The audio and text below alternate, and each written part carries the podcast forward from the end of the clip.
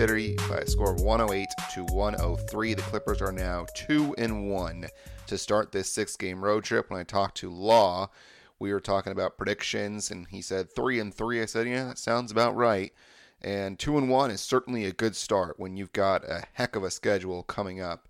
And to break down the win, over the Chicago Bulls and a look ahead to the rest of the road trip against Milwaukee, New York, and Brooklyn. It's my co host, Matt Matawaran, back with me. Matt, how are you, my friend? Sports Ethos, Clipper Nation, Brandon Marcus, how the heck are you? A win, a narrow win. Yes. But a win, so I'm doing well.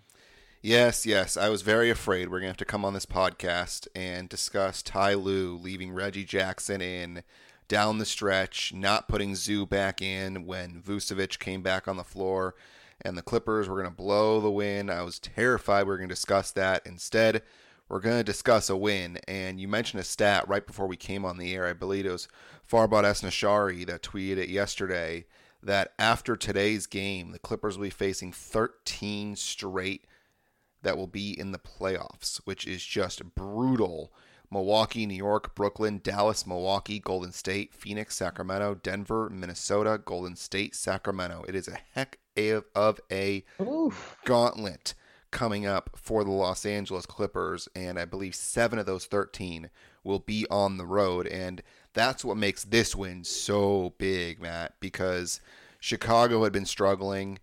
If you're going to go on the road and you're going to face good teams, you got to beat the teams that you have a better record than and teams that you are better than. And for the Clippers to beat Atlanta and to beat Chicago, I think was very, very, very important. And they did it. And not, we're not even going to discuss Sunday. No point to discussing Sunday when the Clippers decided to sit PG and Kawhi, and the whole team basically didn't show up apart from those uh, with those two guys sitting. And of course, you've had injuries. Marcus Morris has been out. Robert Covington um, was out until today. Luke Kennard is back today. So let's chat about today's game before we discuss anything else. Um, look ahead. I want to start with that closing lineup, and it really feels like every single time we come on this podcast, there's some sort of issue that we're discussing with this team, and it's kind of frightening. And honestly, I don't like doing it. I, I want to be optimistic. I mean, the Clippers just won and came back from a monster deficit. So I want to celebrate them coming back from that monster deficit, uh, apart from that terrible three point shooting, or despite that three point shooting. But I, I want to discuss Reggie Jackson closing this game because, Matt, he sucked. Um, he was not good. He was one of nine from the field. He just did not contribute much um, offensively. Defensively, we know that he's nothing special. Um, sure, he was a plus 13 in this game, but by not having Robert Covington and not having Zoo on the floor, every single offensive possession was one and done. The Clippers had no prayer in offensive rebound.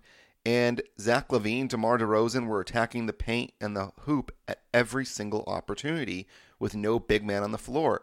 I think it's a cause for concern, and I'm curious if you're concerned. One of nine from the field in 27 minutes, Brandon. And the re- initially in I think it was early October, you brought me in. You were like, "Look, we want a fan's perspective," and I was like, "And the fans, Reggie, Reggie, we love him." And guess what? You were right. He's he's sucked, and and he's tonight, and he's not been that. He's not been that good, and it it's an issue that needs to be addressed. And we've talked about the guards. Look, going going one of nine and being a liability on defense is is a problem. And, I think I think you and I have said that before. Like Reggie, uh, John Wall, the, the guard the guards must be crazy. That was the name of one of our podcasts. It's yeah. Here's what here's my issue. A, here's my issue, Matt. It, my issue is that the Clippers have figured out a formula when they started going through this four game win streak. They figured out that Robert Covington playing 20 plus minutes helped your team out playing the wing stop lineup with Norm Powell and the wings, whether it be Kawhi, PG, Marcus, Zoo, not Zoo, uh, Batum, um, Covington, they, they figured out some sort of grouping with Norm Powell and four wings. And for some reason, it's like he completely forgot about it this in this game. It made no sense whatsoever. Playing Reggie Jackson down the stretch when Chicago continued to come back made no sense. And how many times have I come on this podcast, Matt, and said, I do not understand the insistence on going small when you're lo- when you're winning games. When you're losing games and you need offense, I get it more. But when you're winning games, I do not understand the insistence on going small and not having a defensive presence on the floor in Zoo or Robert Covington and having an extra rebounder on the floor. It just does not make sense to me at all. And yet he continues to do it and completely forgot what seemed to get them the wins during that four game winning streak. It's honestly befuddling to me, and it's really frustrating, Matt. I, I just don't understand. And and Zoo was six of seven, 28 minutes. You know, 12 rebounds. Line, but that's 12, yeah, 12 rebounds. He, he, he's got to be out there at the end of it all. And look, be, befuddling is it's too kind of a word. It's my my brain explodes because I was I, I'm looking at the lineups and just why is Reggie? They're coming back. They're coming back. They're coming back. And and you have to get some. You have to get Zoo in there. You have to maybe even get Bobkov in there, Covington in there. Somebody needs to get in there to play some defense on the interior, and it wasn't happening. I just don't understand, and I, I just don't understand the insistence on going small when you're winning a game because you go to a small ball lineup yeah. when you need points and you need to come back offensively.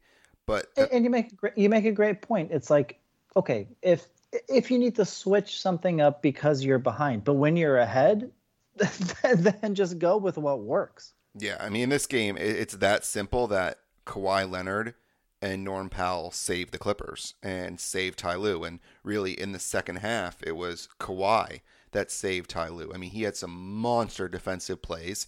Um, that inbounds play, the defense, by the way, Robert Covington was on the floor, I believe, on that inbounds play.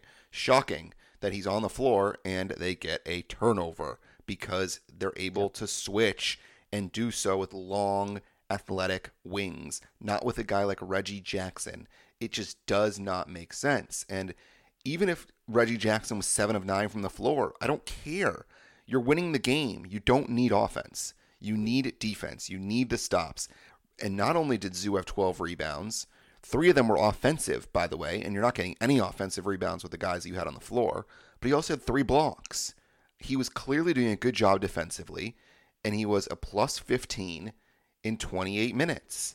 And I just did not understand that. And the reason why we're discussing this on this podcast, and the reason why Matt and I are going to the lengths that we are right now, despite the Clippers winning, is because this is certainly a warning sign of what Ty Lue may do in the postseason. And we saw it with uh, Doc Rivers when he stuck with Montrezl Harrell too long. And we saw it last year in the postseason in the play in tournament where they went away from Zoo at times for too long. It just does not make sense why you continue to sit some of your best defensive players when you're winning games. It just doesn't make sense. I will just anybody looking at the box score, it's it's funny because actually Reggie Jackson is the plus 13. Yeah. According to the box score.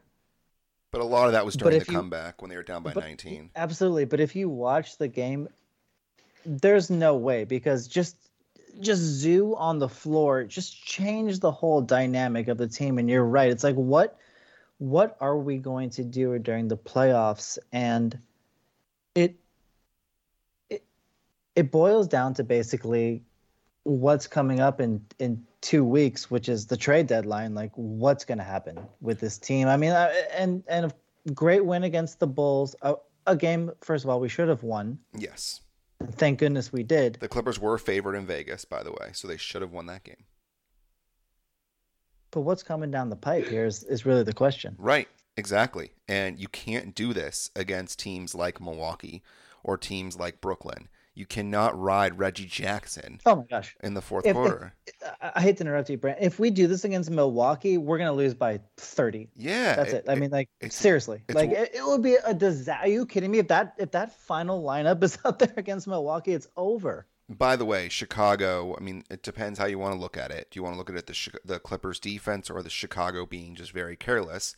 But Chicago committed 20 turnovers. I mean, that's college basketball level stuff right there. You don't see that many turnovers by an NBA team. And according to law, in the last 43 plus minutes of tonight's game, the Clippers outscored the Bulls 24 to 2 off of turnovers. So without those turnovers, the Clippers don't win this game. I mean, the defense was able to force those turnovers because the Clippers couldn't make anything from 3. They were 12 of 44 from 3. They missed 32 three-pointers. They shot 27% from distance. They shot under 40% in a basketball game and they won despite their opponent shooting 49%. Their opponent was 49% from the field, 50% from 3, 12 of 24. But because of the 20 turnovers, that's why we saw the Bulls lose. Because you know how many shot attempts the Bulls had compared to the Clippers? 77 for the Bulls, 93 for the Clippers. And I've always said it's a simple game. You put more shots than your opponent, you have more chances to make shots. So the Clippers defense, which almost cost them in the end, is the reason why they won this game. And let me ask you this, Brandon. I I, I didn't catch the first quarter, but I saw afterwards. The pace of this game was crazy. It was in slow motion. It seemed like like. I, I I don't know if you saw it that way, but it there was no urgency to the game from either team. It was back and forth, but super slow. It it, it the pace of this game seemed very slow to me. Yeah, I mean, it, when you have a final score of 108 103, that certainly tells you the story. I mean, the fourth Yeah. fourth quarter, there were 42 total points. Now, in an NBA game, I believe I heard this stat today on the Dan Patrick show that every NBA team, apart from two, is averaging more than 110 points per game. So, And it was 108 to 103. I mean, Exactly. to me, to me, it was in molasses. Like the whole game was just so slow, and I don't know if that speaks p- more poorly about the Clippers or the the Bulls or both. I don't know. for what it's worth, the over under in this game was supposed to be 225 and a half, and it finished at 211. So there was m- much less defense than was expected. So you're correct that you did notice that the pace was slower, and a lot of that had to do with A, turnovers, B, a lot of misses. And that's how you end up getting the numbers that came up today. But um, let's pivot away from the end of the game lineup. I think we've discussed that, and we've made our point that uh, RoCo, Zoo, both those guys need to be on the floor a lot more. RoCo getting eight minutes is inexcusable. Zoo not uh, playing against Vooch at all down the stretch is inexcusable. But we got to talk about Kawhi, man. Um, we were on this podcast very concerned at the start of the season when Kawhi was coming off the bench initially. He then got re injured and he just did not look good at all. But dude, we've talked about it a couple times recently. He is back, and my God, he was good today.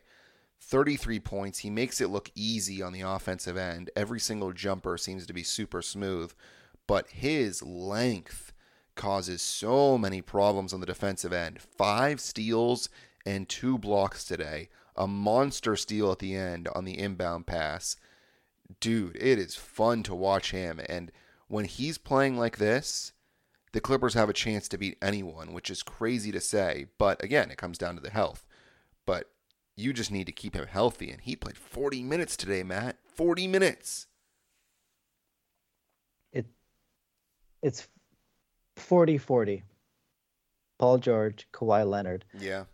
Kawhi, I, keep saying this, but a center of gravity. He's everything around, everything just works better when the sun shines brighter.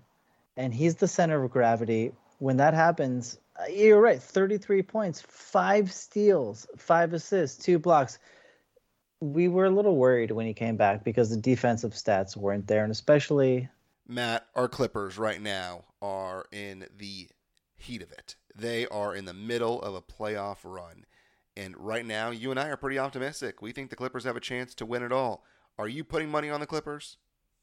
I'm putting money on the Clippers, but I'm not. I'm, I'm hedging my bets if that makes any sense. I do love the Clippers, but look, I I can't just put all my eggs in one basket. No, you cannot do that. You can go and put money on a couple different teams if you want. You know where you can do that? You can do it over at my bookie. Whether you think the Clippers can come and win it all despite being a really early favorite and now falling apart, but then possibly getting it back together, or you think it's going to be Steph Curry and the Warriors or Giannis and the Bucks. Regardless of what you're betting on, cash in and cash out quick with my bookie using the promo code ETHOS, E T H O S, ETHOS when you make your first deposit. You heard that right. My bookie will spot you extra cash with your deposit, minimum $45, but you can claim the bonus all the way up to $2,000. You ready to get betting, Matt? I'm putting $45 at a minimum in because they'll claim the bonus all the way up to $2,000. I'm investing right now. I got a I got a lot of ideas of what's going to happen now that the now that we're halfway through this NBA season. Turn game day into payday when you bet with my bookie. You know, it just you didn't have any.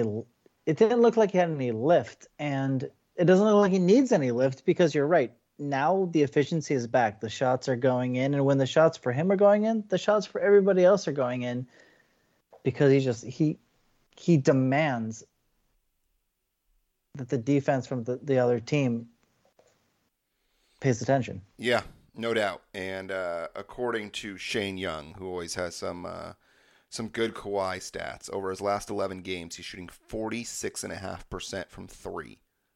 I mean, that is wild.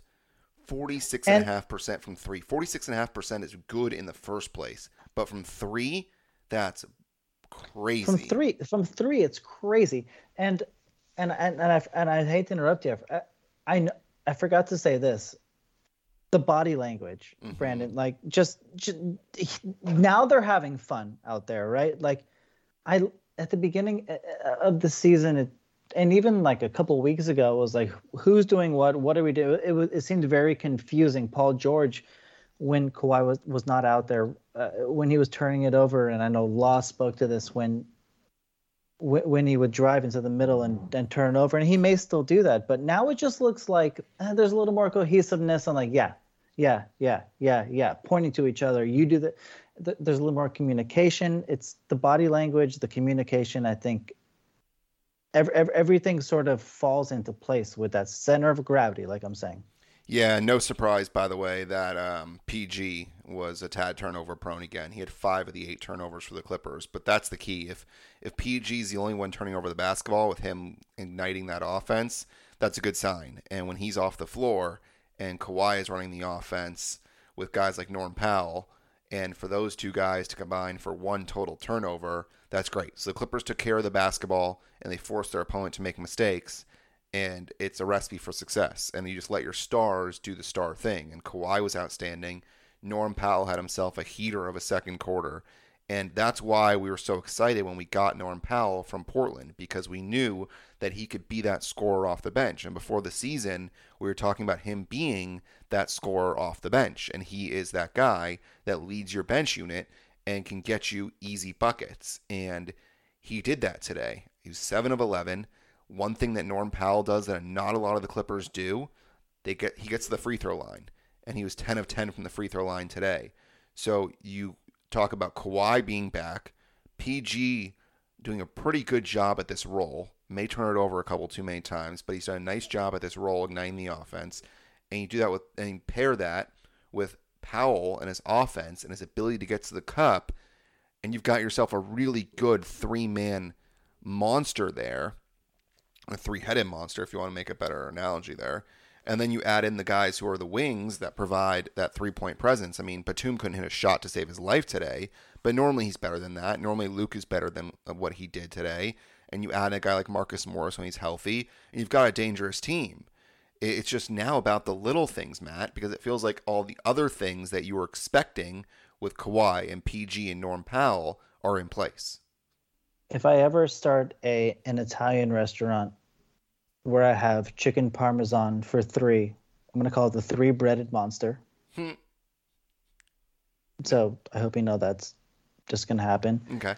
what I will say is the efficiency. Uh, I'm gonna start with the efficiency. Mhm. 85% from the line. That's and uh, the three pointers could have been a, bit, a little bit better, a little under 30, but the efficiency is where the, this team's gonna gonna gonna make their money. It's where it's where the Clippers are gonna make.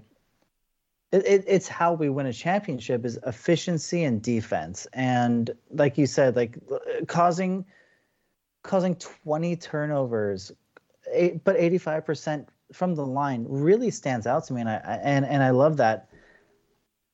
I I, I think I think that's really efficiency is now what's what's kind of sticking out to me. Yeah, and it, helps that your best player is a- an efficient guy. I mean, Kawhi has been. And and does he, and does he look happier on the court to you at all? Like Yeah. I, I'm really like it just it just seems like now these guys are are playing together. Do you know what I mean? Like Yeah, I know exactly what you mean, and I, I think it's also important that you look at the schedule, and the Clippers don't have a back to back uh before the All Star break.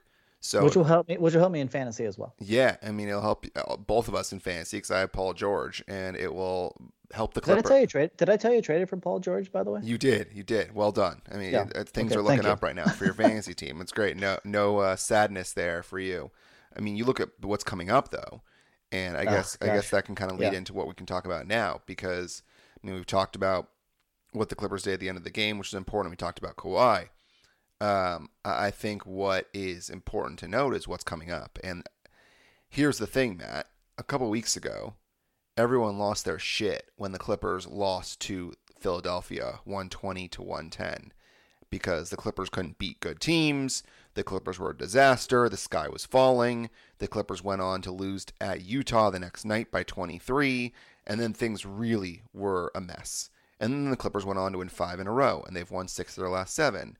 But we need to discuss how they won six of the last seven and who they won six of the last seven against. San Antonio sucks.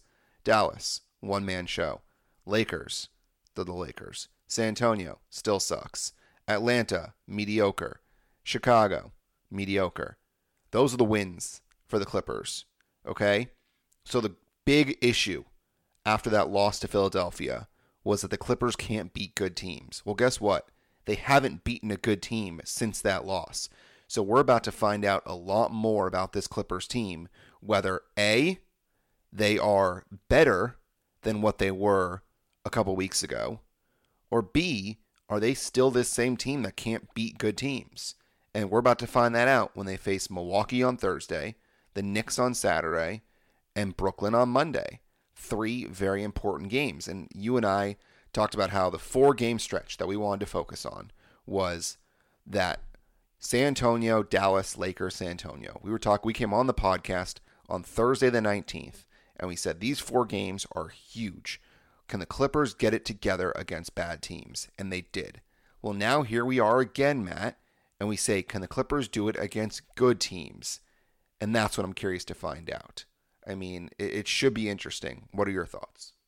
and I was, I was there. Remember, I was there for that Philly game, Yeah, that's right. and I said, I said that night, I watched that game and I watched it closely, and I, and I, I, I believe this to this day, and and and th- th- this is what was true that night. The Clippers weren't that bad. The 76ers were better. And that was a problem to me because because the, the Clippers it's not as if they they, made mistakes sure and but Embiid, uh, Toby, uh, uh, Maxey coming off the bench just the 76ers that night were better and I was like shoot if if a, if a contender like that is better than we are on a good night then we have a problem. Now, having said that, and, and and and then the Clippers slid from there, but but now now there now there's now there's more optimism and now now maybe we're starting to gel. I I don't think, and I hate to say so so in the Philly game, so I, the, the the other team was better. Clippers have been good. Other t- other teams were better. Mm-hmm. I do think, and I hate to say this, Brandon, and I hate to say this to Ethos Clipper Nation, I think really what's going to boil down to, and everybody tune in to the Sports Ethos trade deadline on February 9th, because I think that could that could swing everything we're talking about here. Honestly, Kennard, T Man, uh, Brandon Boston, Preston, Coffey, everybody's on the table, guys. Like I, I really, really think the trade deadline might might swing the entire Western Conference. And it's a good point because we have not discussed that yet on this pod, pardon me. Um, and that is that everyone really expects the Clippers to make a big move. And we are a big move, a big move. Like, mm-hmm. like the uh, I hate to interrupt you again, but the national guys are saying Van Clippers Vliet. are making a move, making a move, making a move, and they're like Fred VanVleet, this, yep. uh, you know, whoever that. But they're it's really in the in the ether now. Yeah, and, and here's the thing: the Clippers before they hit the deadline have the Milwaukee, New York, Brooklyn, Dallas. Those are four games before the deadline on the 9th. So if the Clippers do go and lose three of their next four, then you're certainly going to see some desperation. If they win three of their next four, maybe not. Maybe not. Um, these three games on the road will tell us a lot about this team. Have they turned the corner and are they ready to beat good teams and be distinguished as one of the best teams in the NBA? Or are they just going to be crap team killers? Well, Brandon, let let's let's let's not let's not cut any corners here. Do you trust this team as currently constructed? Not yet, no. No. Okay. No, not yet. Um, because I need to see it, and I think that's fair to say that I haven't seen it yet from this team. I've seen Kawhi Leonard look incredible. I've seen Paul George look very solid, um, but I've just seen too many mistakes in different games. Whether it be Luke Kennard passing up threes, whether it be Paul George's turnovers, whether it be Norm Powell possibly disappearing at times, whether it be injuries and guys not being available, Uh, uh, whether it be Ty Lue not choosing to play the right guys at the right time. I've seen too much over the last couple of months to trust this team. However, these next three games will let me possibly switch my thinking if the Clippers come out and do something. But they're at Milwaukee. It's a nine o'clock local time tip on Thursday, which is just asinine. But that's what's going to happen. And it does benefit the Clippers a little bit because the Clippers are that West Coast team. I'm sure they've uh, acclimated to the East Coast by now. But still, they're used to playing at these late times, 7 o'clock p.m. Pacific time. They're used to playing at that time. And they're going to face a Milwaukee team that is very good. I mean, the, this Milwaukee team has Khris Middleton back and they beat Charlotte today. They have Giannis. They have Jrue Holiday. They Bobby Portis is hurt. They have Brook Lopez, who has been outstanding, and they have Grayson Allen, who can cause problems from three. This is a good Milwaukee team, and we're about to find out if the Clippers can stack up with the best in the West. Do the Clippers want to be a team that can be considered a finals favorite? If they do, they have to go in there to Milwaukee, either beat Milwaukee or hang in in a very tight ball game. That's my opinion. They have to hold Milwaukee to under 100 points. That's not I'm happening. curious. Oh, they're to Do you want to make a little little handshake on it? You think they're going to hold Milwaukee to under 100 points? It's Milwaukee. It's to I'll tell you the, I'll tell you the final score on Thursday, February 2nd. Go ahead, let's hear it. If you want it. It's going to be Clippers 103, Bucks 96.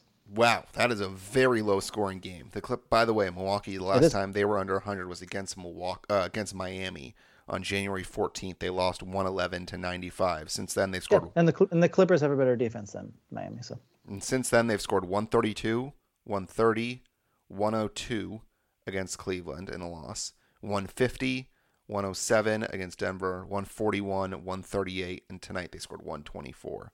So you're coming out with a very bold claim that the Clippers are going to hold Milwaukee under 100 points. Yeah, I want everybody to come at me when it happens and say thank you that I a- accurately predicted that. But I, I do think it's going to happen because I, I love the matchups, and I, I, I just really think I think people are going to get in foul trouble. I, I, I, see Brook maybe getting two fouls really early. I, I'm, I'm, I'm being clairvoyant on this, but let me ask you this because you tr- you asked me. So do you trust this Clippers team? Because it sure sounds like you do.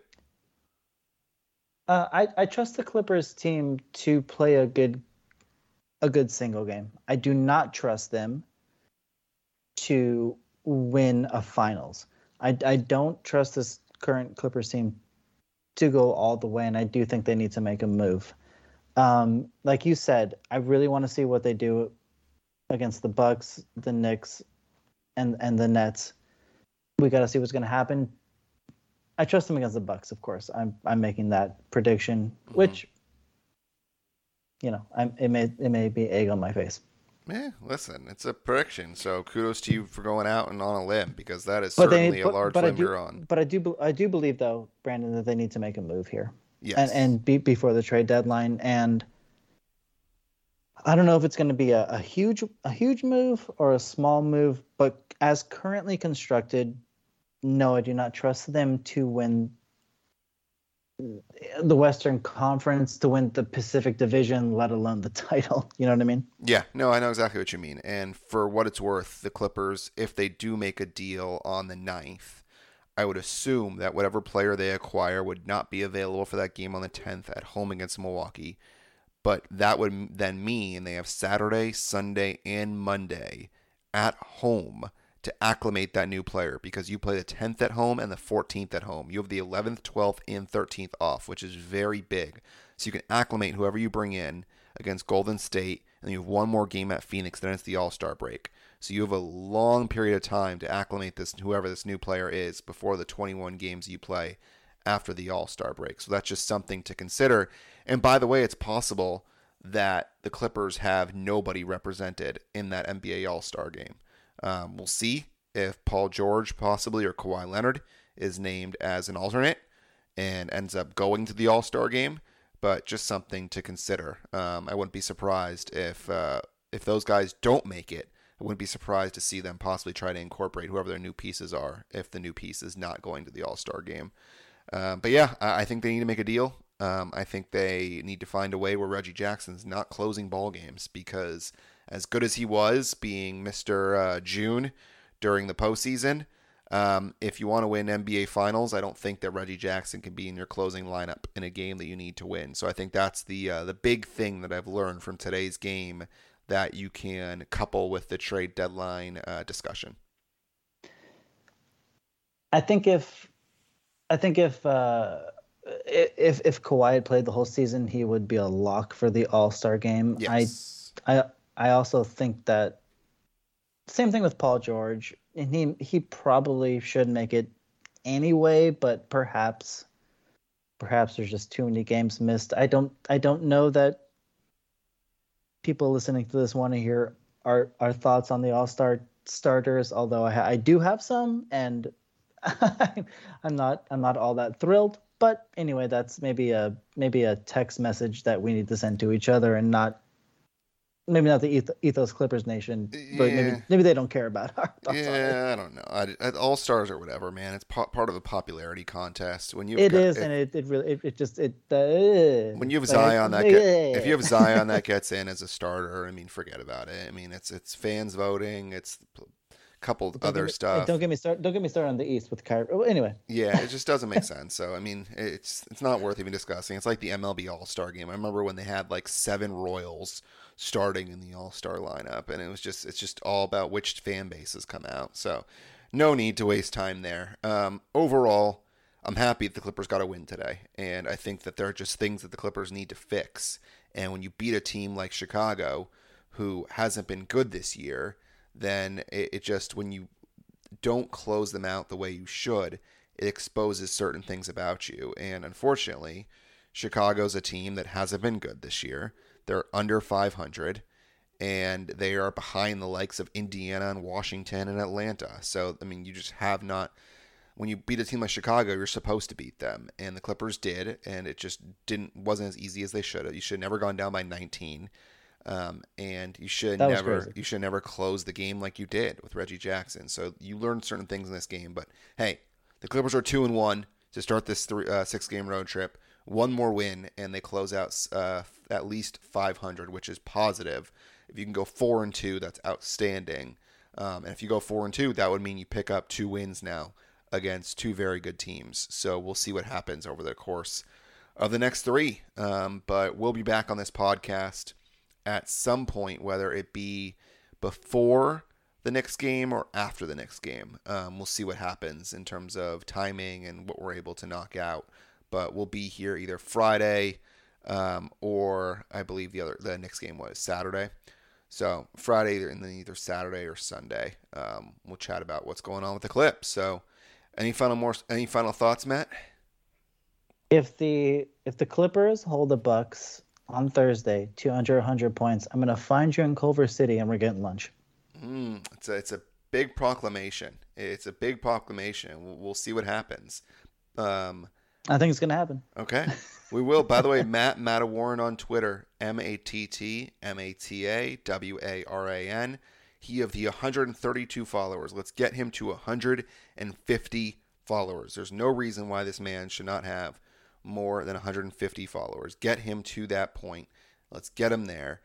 I am at BD Marcus, of course, at Ethos Clippers is a Sports Ethos Clippers podcast handle. If you can rate and review the podcast wherever you listen to your podcast, we greatly appreciate it. You always uh, interact with either one of us. We do appreciate it. We appreciate everybody that listens to this podcast. A great start to this road trip for the Clippers. Something to certainly be certainly be happy about. Is right now the Clippers sit at fourth place in the Western Conference, which is crazy. And I've always said just get to that top six. And right now the Clippers are in that top six. So for Matt, I am Brandon. Until next time, go Clips.